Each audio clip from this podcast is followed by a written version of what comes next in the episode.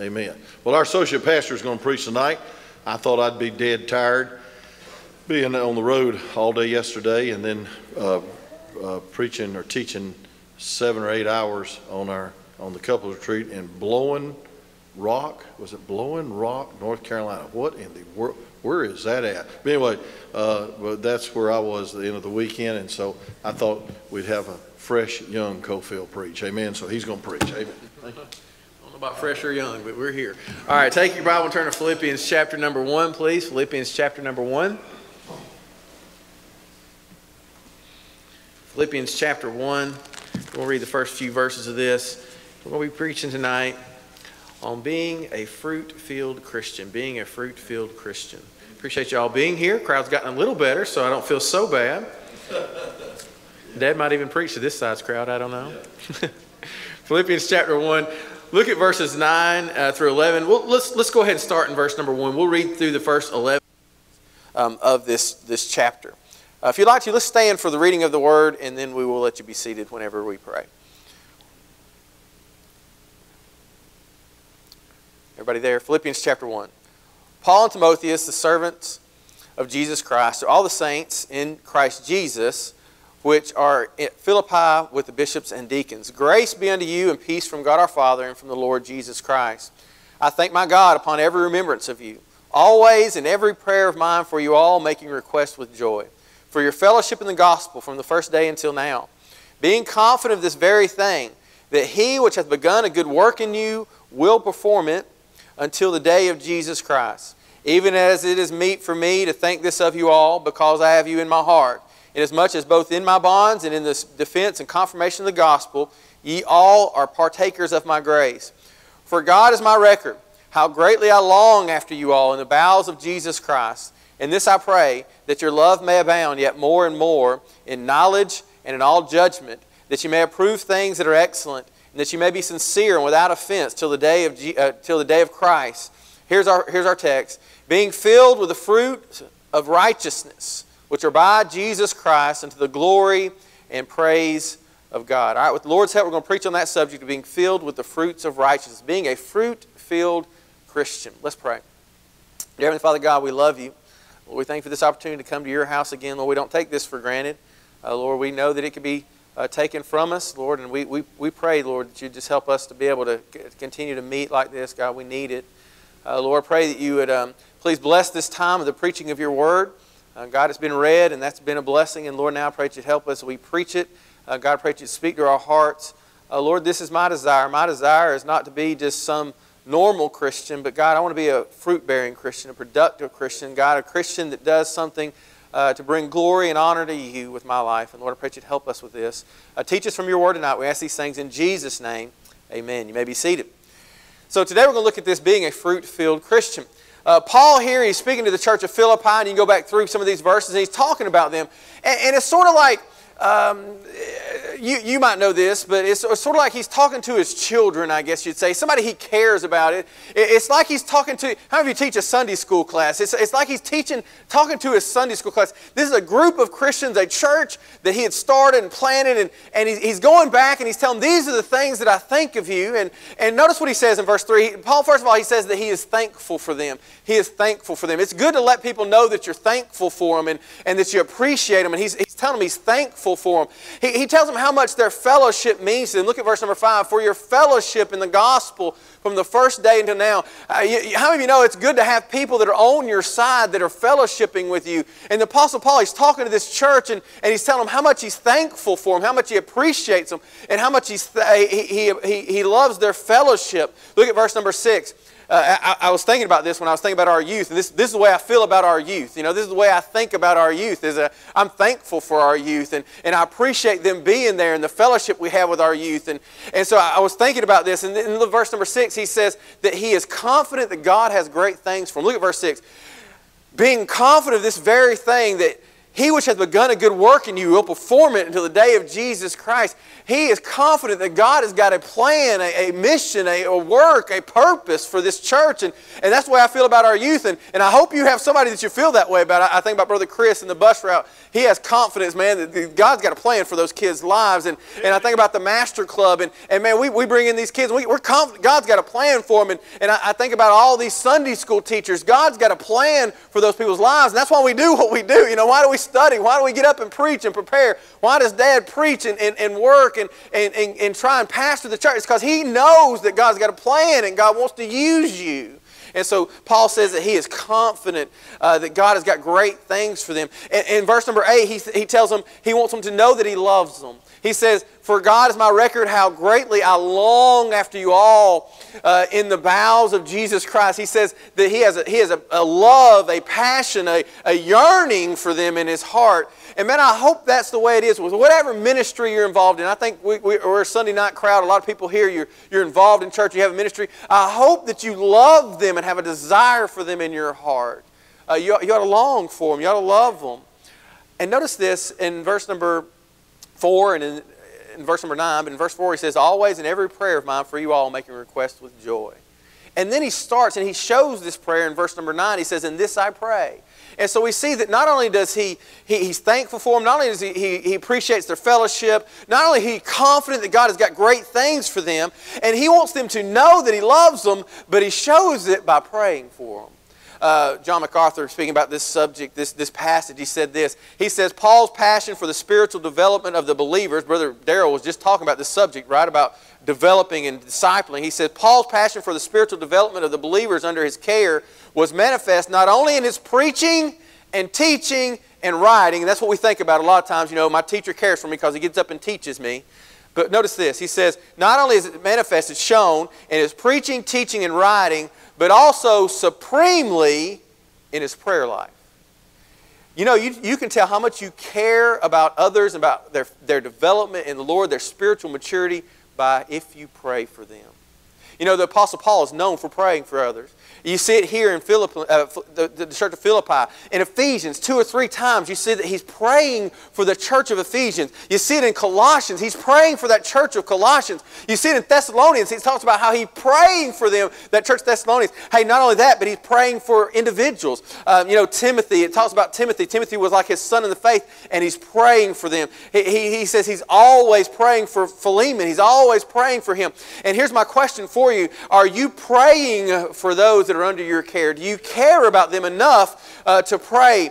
Uh, and, and, it's not just a duty that we should do. You know, we, sometimes we go down our missions prayer list or we go down our list in our Sunday school class and we're going to pray for them. We're going to, we're to list their names. But in verse number 8, he says, I long to do this. He desires to pray for them. Uh, God has really been speaking to me about this subject in, in, in, in our youth, man. I, I, I, do pray for them, but God has really placed upon my heart that I need to be praying for them more and I want to pray for them. And that to me is the most important thing. And he says this, he says in verse number 9, we'll get right into the message. He says, In this I pray. They're saying this is the substance of what I'm praying for you. This is what, what I'm going to be praying about when I pray for you.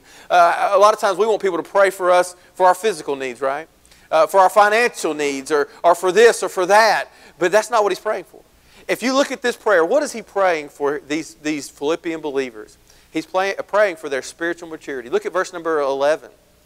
Being filled with the fruits of righteousness. Hey, he says, I am praying for you that you'll be productive, that you'll be a fruitful Christian, that, that you won't just be an ordinary, but, you, that, but there'll be something about you that brings forth fruit to the glory of God. Uh, you know, that's what we need to be praying for people. We need to be praying that God would fill them, make them productive Christians. Uh, you know, there's so many people that claim to be Christians and there is no fruit. They show nothing. Uh, there's no, they're, they're not productive, they're not effective in their Christian life, there's nothing there. But that's what we need to be praying that we be fruit filled Christians. If there's anything I want to see of our young people, I'd like to see a, a lot more. I would. I'd like to see the numbers increase. I'd like to see all those things. But man, I want to see them become productive, mature, fruitful Christians. I am tired. I am tired of seeing uh, uh, young people come in here, stay for a little while, and then go out and act like nothing ever, cha- ever changed. I want to see them stick with it. I want to see some that, that get in and get a hold of God and, and have a changed life and become fruitful, productive Christians. That's my desire. You know, as I was, I, I taught this as a devotion months ago, so none of them remember it. Uh, but, uh, but I taught it as one of our lessons on Wednesday night. Um, and, and, I, and I told him this, you know, you don't have to be old to be spiritually mature. That's what he's praying for, right? He's praying for him to be spiritually mature. You don't have to be old.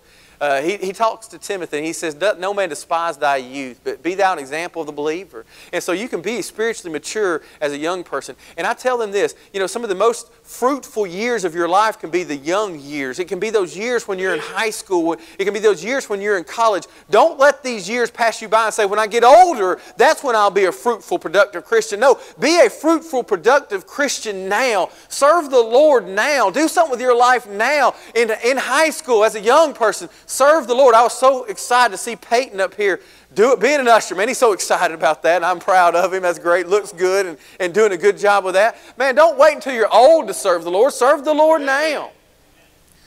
But let me say this.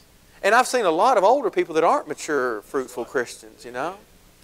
Uh, a, lot, a lot of our, a lot of our, I don't say ours, that's not others, other adults. A lot of older adults that aren't mature and productive.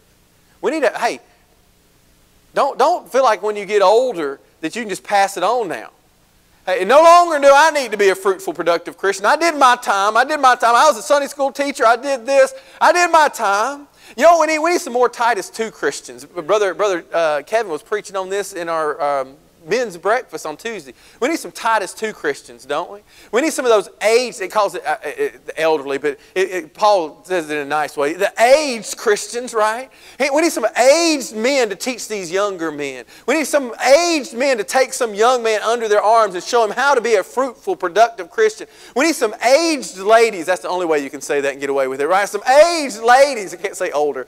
You need some aged ladies that will come along and take some of these younger ladies and, and teach them how to be a, a godly mom, how to be a godly uh, a Sunday school teacher, how to be a godly nursery worker. We need some, we need some older ladies, some aged ladies to come along and teach this younger uh, generation how to be fruitful Christians. So in this prayer, he is praying on being, how to be a fruitful Christian. So being a fruit-filled Christian and how to become that. And so what does he pray for? Let's look at this, and we'll, we'll, we got four things that he prays for here, all right? So the first one is this He prays for your charity. If you're going to be a fruit filled Christian, you have to have the right charity. Notice what he says. He says, In this I pray that your love may abound yet more and more in knowledge and in all judgment. Being a fruitful, being a mature Christian, it's not about duty. It's not about duty, it's about devotion.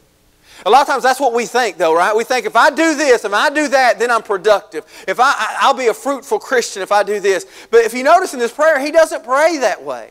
He doesn't pray for, he prays for them to love God. He says, I want, I want your love, uh, I want your love to abound yet more and more. Your charity. That's what being a fruitful Christian, that's where it comes from. It comes from that foundation of being a, a, a loving uh, person. Uh, you know, it's not about religion. Uh, catch this, it's not about religion, it's about relationship, right?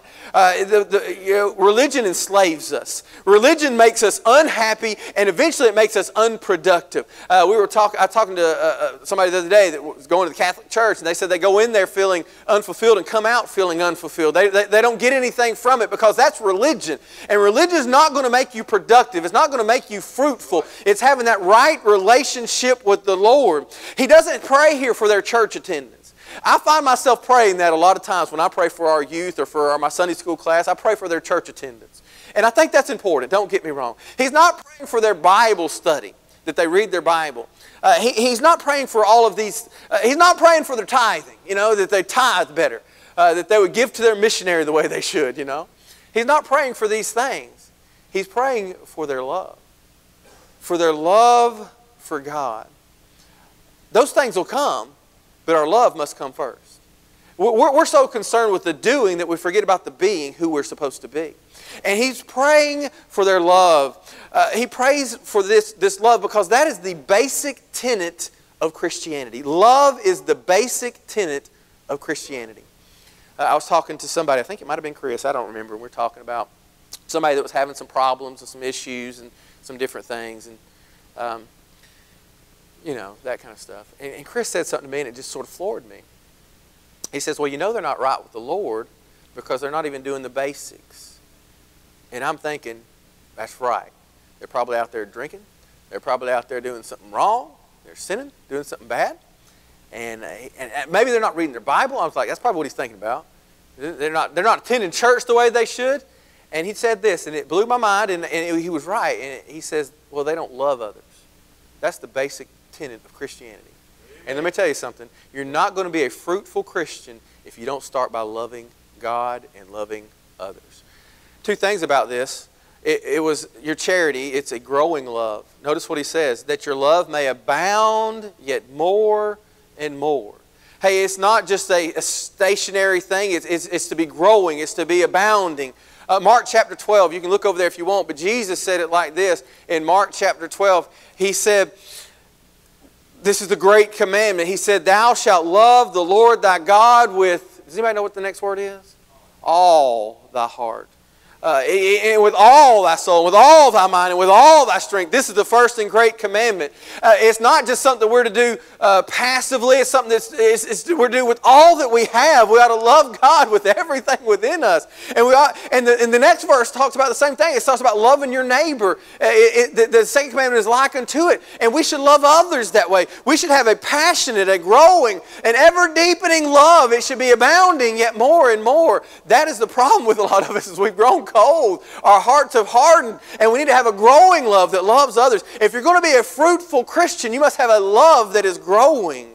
Uh, but not only is it a growing love, it should be a knowing love. Notice the next thing here in verse number uh, uh or verse number nine. It says, "In this I pray that your love may abound yet more and more." Notice what it says: in knowledge and in all judgment. So we ought to have a growing love. We ought to have a love that is abounding yet more and more. We ought to do it with all that we have. We ought to be passionate about serving God and, and loving serving God. It ought to be an ever deepening thing, but it ought to be knowing. It says that we ought to do it in knowledge. It's not to be a blind, ignorant, or just an emotional thing. A lot of people get into religion, that's what they're looking for. They're looking for a feeling. I, I need to feel better. I need to, I need to have a good feeling inside of me. It needs to be an emotional thing. But that's not what he's talking about. That's not the love the Bible's speaking of here. He says that you ought to uh, uh, grow, your love ought to grow in knowledge. Uh, it, it's, it's based on knowledge. That's a commitment, not just an emotion uh, within us. Uh, we ought to have a knowledge of God, and in that knowledge, it ought to calls us to grow in our love for Him. It ought to grow in knowledge. And our love, uh, uh, our love ought to be growing in knowledge, not just based on emotion. Uh, I'm to try to not catch this. I'm not uh, get too sidetracked, but I've been studying a little bit on this, and, and there's, there's people out there, that's what they look for when they look for a church. Uh, they look for a certain type of music or a certain type of, uh, well, music is the main thing because they, they want that emotion, they want that feeling. And I'm not saying we should have dead, dry music, no doubt about it. Uh, we ought to have music that, that has meaning and purpose and, and, and, and draws us to worship God, uh, but, but it shouldn't be just based on emotion. Um, I, I, saw recently somebody was, was wanting to find a church that had Hillsong and Bethel music. That was their criteria for looking for a church. Um, let me just tell you this, and we're not going to get off on this long, uh, but Hillsong and Bethel are assemblies of God. They're Pentecostal. They're charismatic. They teach false doctrine. Do you understand that? In their church, they teach false doctrine. Um, they teach a prosperity gospel. They, they teach a word faith gospel, uh, which means you can say uh, name it and claim it. The Bethel, they teach some really weird doctrines, all right? They teach some anointing things where you can go to a grave and get an anointing uh, from somebody that's passed on. And yet we listen to and support their music and support false churches by listening to and supporting their music. We do uh, because of an emotion that we want to feel. If there's so much truth in their music, why is there so much untruth in their church? That's a false church. We shouldn't support that. Um, but it's about the emotion. And God doesn't want us to blindly love, He wants us to love with knowledge. We ought to grow, abound more and more in knowledge. The more deeply you know God, the more deeply you should love God. Um, and if we're going to be fruitful Christian, we need this. We need to get a knowledge of God and know God. Uh, I married Rebecca nearly 17 years ago, right? Okay, yeah. Make sure I should have wrote that down. Going on 17. And I thought I loved her then. And I did. I did. Get myself in trouble. I did love her. But I can say this over 17 years, over 16 years, going to 17, I've got to know a lot more about her. And I love her more. That's the way it should be with God. As we get to know Him more and more, the more that we should love Him. The more we should love Him. Look at Colossians chapter 3. Brother Kevin taught out of this passage at our couples retreat. Sometimes we think we should just love blindly, love everything, love everybody. Well, that's not what the Bible teaches us. Look at verse number three, uh, chapter three. If ye then be risen with Christ, seek those things which are above, where Christ sitteth on the right hand of God. Look at verse two. It says, "Set your affections on things above, not on things of the earth." We need to set our affections. Now, notice what it says back in our, our text. It says, "In this I pray that your love may abound yet more and more in knowledge and in all judgment." We ought to have a discerning love. Uh, we ought to know what to love and what not to love. When you know what to love, you know what not to love. Sometimes you ask a Christian and you say, Well, should you love everybody and love everything? And they'll raise their hand and say, Yes. Well, that's not the teaching of the Bible. Uh, the Bible says in 1 John chapter 2, verse 15, it says, Love not. Can you believe that? He's speaking to Christians, he's speaking to believers, and he's giving you a commandment love not. That's, that's to you. Love not what? Love not the world, neither the things that are in the world. When you have a love for God, it gives you a discernment. It gives you a knowledge of the things that you should love and the things that you should not love. In, in, in, in Psalm 97.10, it says, Ye that love, uh, how does it say? Ye that love the Lord hate evil. We ought, we ought to love God with all of our heart. And we ought to love the things that God loves, but it ought to cause some judgment, some discernment in our life. So we see your charity. He's praying for your charity. Notice the next thing he prays for here. He prays for your choices. He prays for your choices. Notice in verse number 10 that you may approve things that are excellent. That you may approve things that are excellent this, this discretion and this judgment that he's talking about in verse number 9, it, when we love God and we grow in our knowledge of God and, and what God loves and what we should love, it's going to cause us to make some choices. Knowledge in action is what we're talking about here. Isn't that the definition of biblical wisdom is knowledge in action? That's what wisdom is, right? It's when you, you know what God says and you're, you're going to make your choices because of what you know. And so he knows this. He, he's growing in his knowledge and his judgment. And, and because of that, he's going to make some, some proper choices. Uh, these things build on each other. That charity, that love that we had is going to lead us to make some proper choices. Notice what it says. It says that you may approve things that are excellent. That word approve, it means to try something. It's like testing metals to check and make sure of their true nature. It's like this. If I brought you a block of gold, wouldn't you want it to be real gold instead of false gold, right? You might think you have something, but then you go and you got nothing, right? I was, I was looking up today about this, this, this diamond grade thing. They give grades to diamonds and, and, and, and they look at them and they do it upon their color and their shape and their clarity and this and that. And I don't know anything about it, but you don't want to buy a, a, a bad grade diamond for your, for your sweetheart, right? You want to have something that's real. You don't want to get zirconium or whatever it is. You want something that's the genuine thing. And he's saying here to approve something, we need to test it. And, and, and it needs to be for real. It needs to be something that you can hold on to. Um, you need to make some choices, it's saying, that you may approve those things uh, that are excellent. If you're going to be a fruit filled Christian, you're going to make some choices of what's real and what is lasting value to you. That's what you got to make some choices about. Hey, if, if you're going, you're going to have to make some priorities in your life. You're going to have to come down and say, look, this is what is real to me.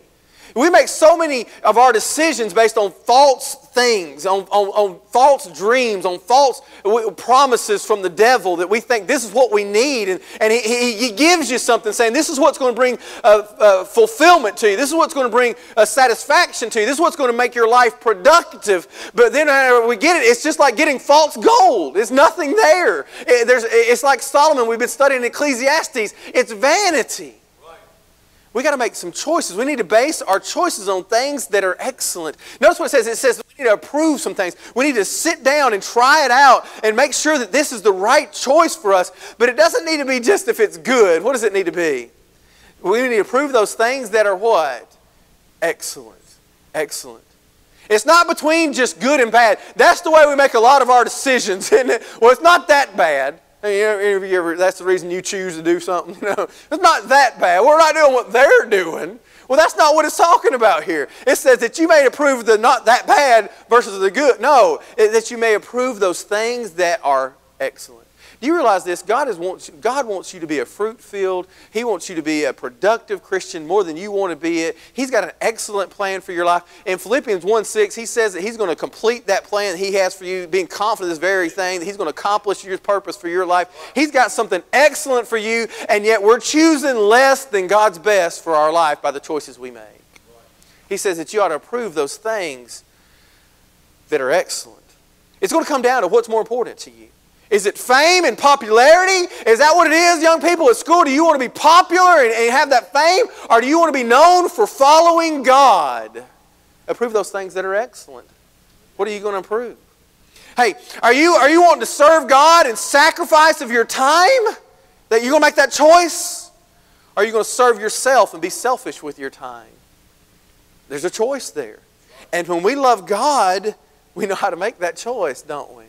Hey, when we love God, that, that, that, choice becomes simple, doesn't it? That choice becomes, I love Him. I love Him with all of my heart, and, and I want to love others. And because of that, I'm going to choose to serve God with those things that are excellent, the, the excellent choices He wants me to make.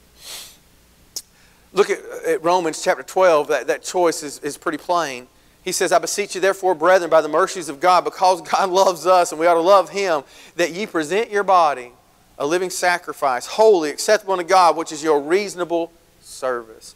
Hey, it's only reasonable to love God uh, and to serve Him, to make the choice of those excellent things. Look at Colossians chapter 3 again. We just read verses 1 and 2. It talks about setting your affections on things above. But notice what it says in verse 3 For ye are dead, and your life is hid with Christ in God. Hey, it's no longer all those, it's not a hard choice anymore because you're dead to that old life. You're dead to that old man. You love God and you want to serve Him. I want to be a fruitful Christian. Therefore, I decide, I choose the excellent things, those things that God wants for my life. Um, Susanna Wesley, she sent her son John Wesley, John Wesley, great Christian, fruitful Christian, productive Christian, what we're talking about here. Sent him off to college, and this is what she wrote to him in one of his letters. She said, whatever weakens your reasons, or whatever re- weakens your reason, impairs the tenderness of your conscience, obscures your sense of God, or takes off the delight for spiritual things. One more time. Whatever weakens your reason, impairs your tenderness of your conscience, obscures your sense of God, or takes off the delight for spiritual things, whatever increases the authority of your body over, over your mind, that thing is sin. Hey, whatever is taking you away from choosing those excellent things in your life, it is sin. To him that knoweth do right and doeth it not, to him it is sin. Listen, there are some good things whenever you, whenever you love God, whenever you choose, approve those excellent things, there are some good things that just won't make the cut. There are some good things that just won't make the cut. Hey, maybe it's not that bad, but it's not going to make the cut. We need to make the right choices. you know that Susanna Wesley quote? I wonder how many parents are telling their young people that today. Hey, they're sending them off to the ball field on Sunday. It's awful quiet in here. Hey, they're, they're, they're, they're encouraging them in the things of the world and, and to make sure they're promoted in those things. Do we want the excellent things for our children? Do we want the excellent path for our children? Well, let me tell you something. When we want that, we're going to make some choices. It's not going to be the races. It's not going to be the ball fields. It's not going to be those things. It's going to be the excellent things. Hey, maybe ball. There's nothing wrong with ball. I like ball. I played ball. But ball on Sunday, that's not excellent. We ought to choose the excellent thing. So our choices, your, your, your, your, your charity will lead to your choices that you may approve those things um, that are excellent. Look back at, at our text with me, Philippians chapter 1. So we talked about your character, your choices, now or your, your, your charity, your choices, but now look at your character, your character. That you may approve those things that are excellent, that you may be sincere and without offense till the day of Christ. The right charity leads to the right choices, and the right choices will lead to the right Christian character.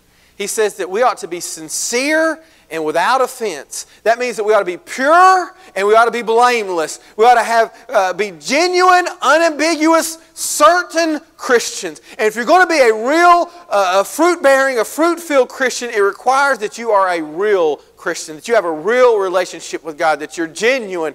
Uh, it's not just something you play, a church game that you play. It's something you live at the house too. We ought to be genuine in our, sincere in our Christianity, in our, in our love for God, in our are genuine in our character, our Christian character. This word sincere, uh, it's where we, uh, they, they, in, in, Roman culture, they used to have this, um, this, this practice, and they would, they would stamp on pottery, sincera, it's two words, sincera, and it means without wax. It means without wax. They would take these pots, and sometimes these pots would come out of the kiln, I guess it's a kiln, they come out of there, and they would have some cracks on them.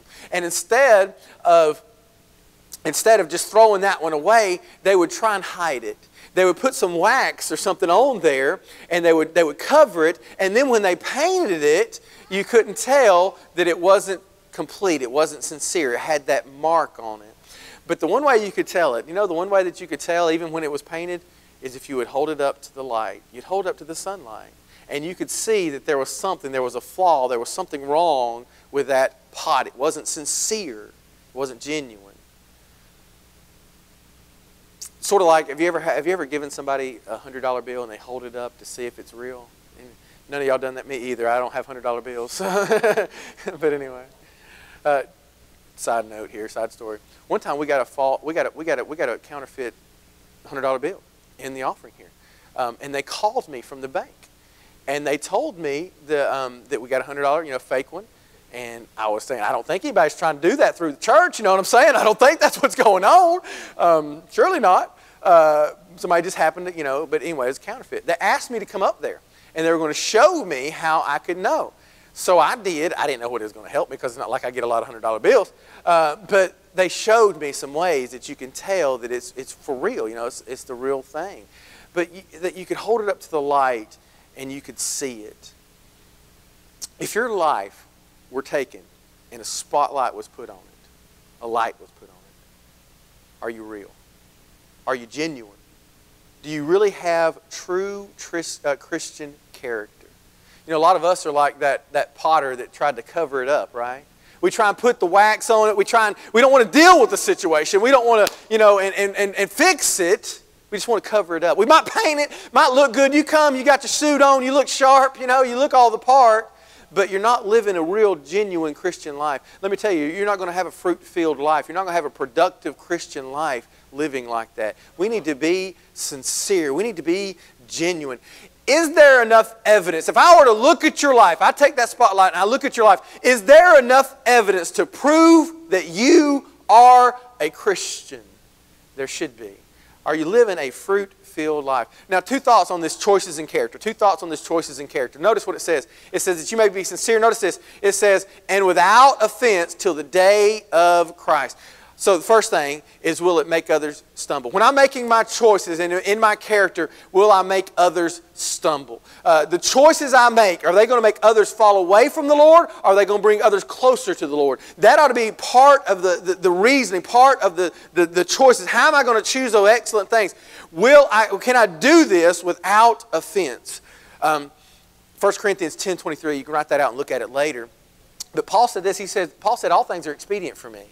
He's within not sinful things, but he's talking about his Christian liberty. But he says, you know what's going to limit my Christian liberty? Is does it edify? Does it help others? Does it build others? So he says, eh, will it make others stumble? Uh, second thing, will I be ashamed if Jesus should return? He, uh, look at what he says. That you may be sincere and without offense till the day of Christ. One day, we're going to stand before the Lord. 1 John chapter 2, verse 28 says we're going to stand before him ashamed or confident. Which way are you going to stand before the Lord? Will you be ashamed or will you be confident? You know, we have enough, listen to me, we have enough excuses and hypocrites out there. Seems like every time I go and I invite somebody to church, well, I would, but, and they go and tell me some story about some church and some person and something that happened, you know. We have a ton of that. They're everywhere. You know what we need? We need some more Christians that choose excellent things. We need some more Christians that live a sincere, real life. We need some more Christians that live without offense, that are blameless. We need some more Christians that are looking for the day of Jesus, that are fruit filled Christians, like we're going to talk about here in a second, that people can point to and say, hey, that's the reason I want to go to church. That's the reason I want to be a Christian. That's the reason I want to serve the Lord, because I've got somebody that I can look at. They're real, they're sincere.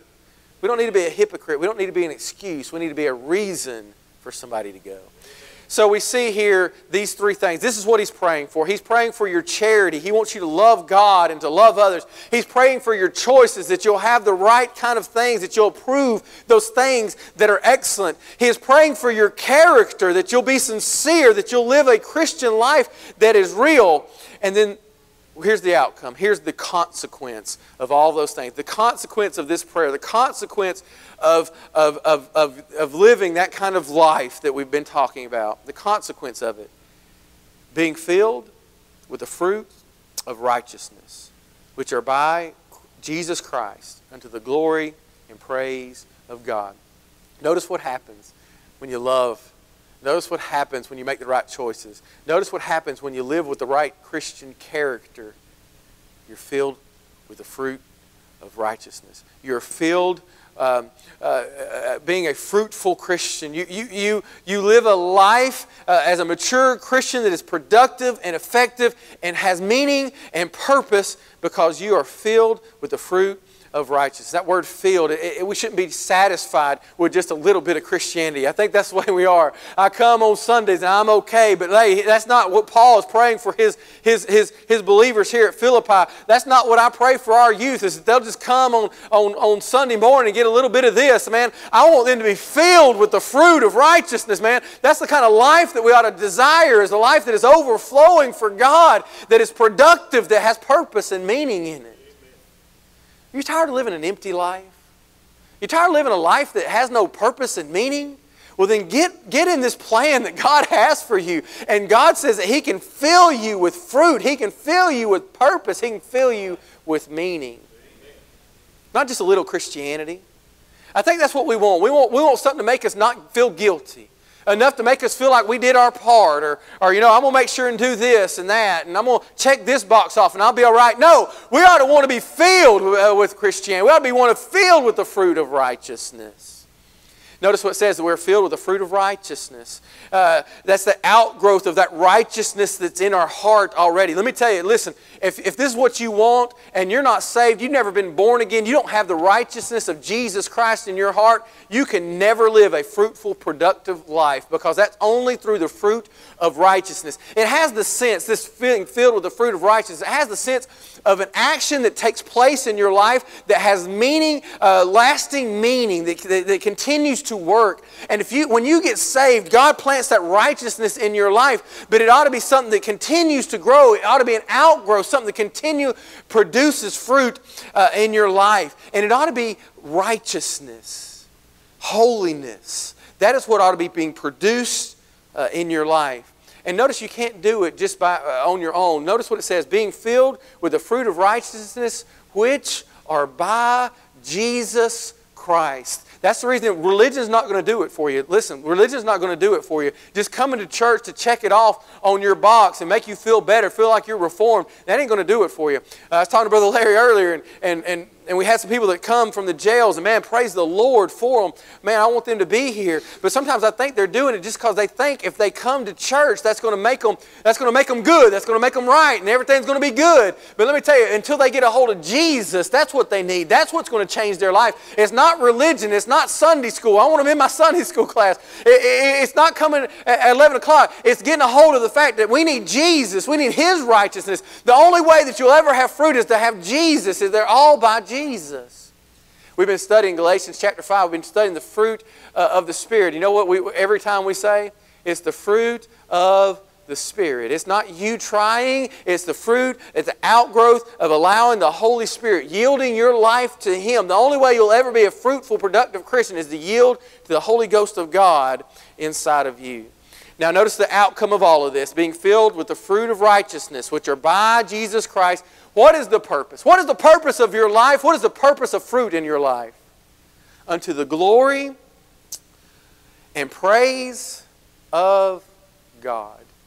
Man, I want my life to bring glory to God, don't you? You do it by being a fruitful Christian.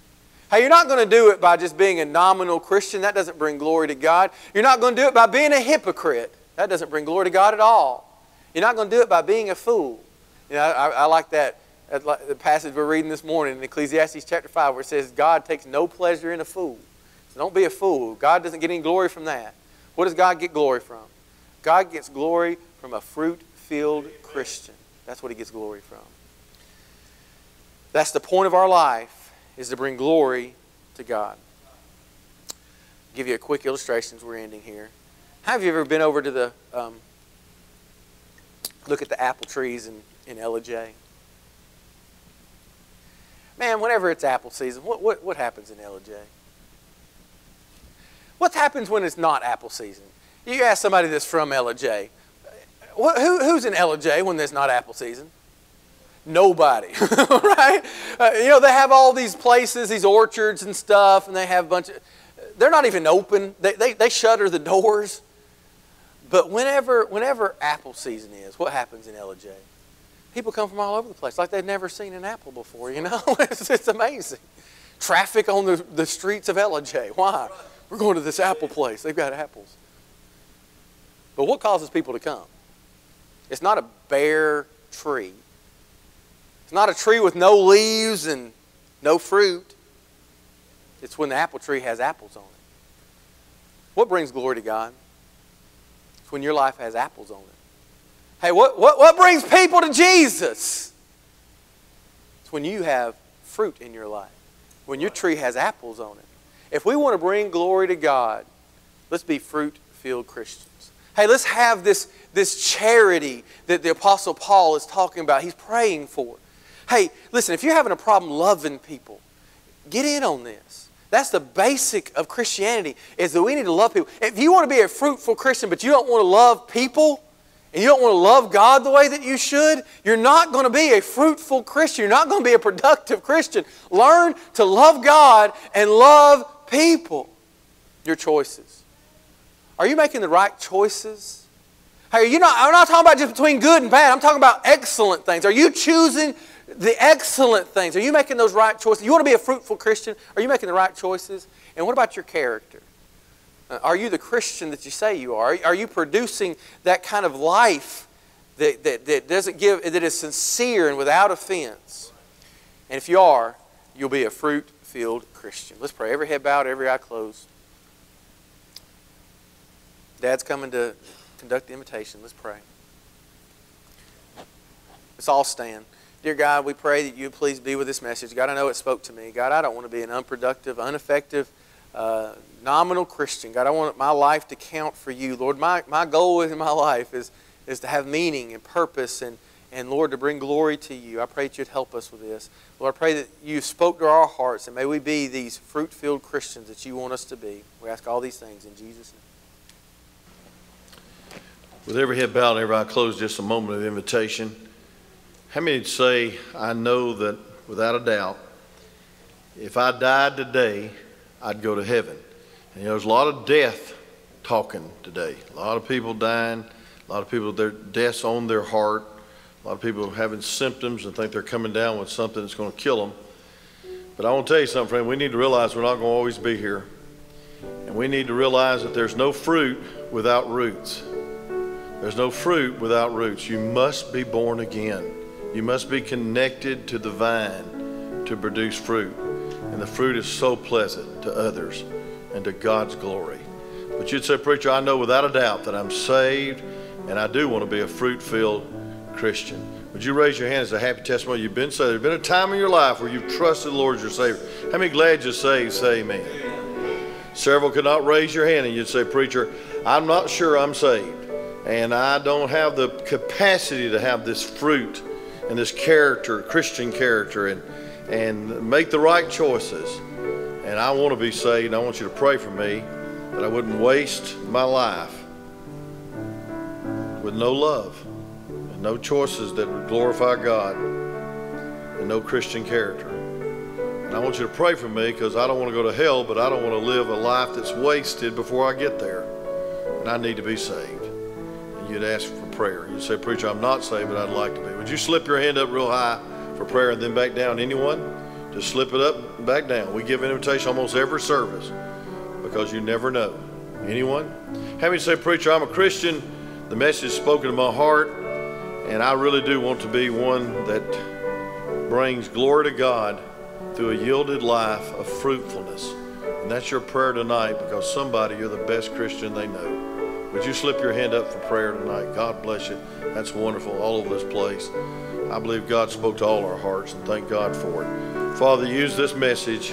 Bless this time of invitation that we'd respond humbly uh, to the conviction of the Holy Ghost in our hearts. And we'll praise you in Jesus' name. Amen.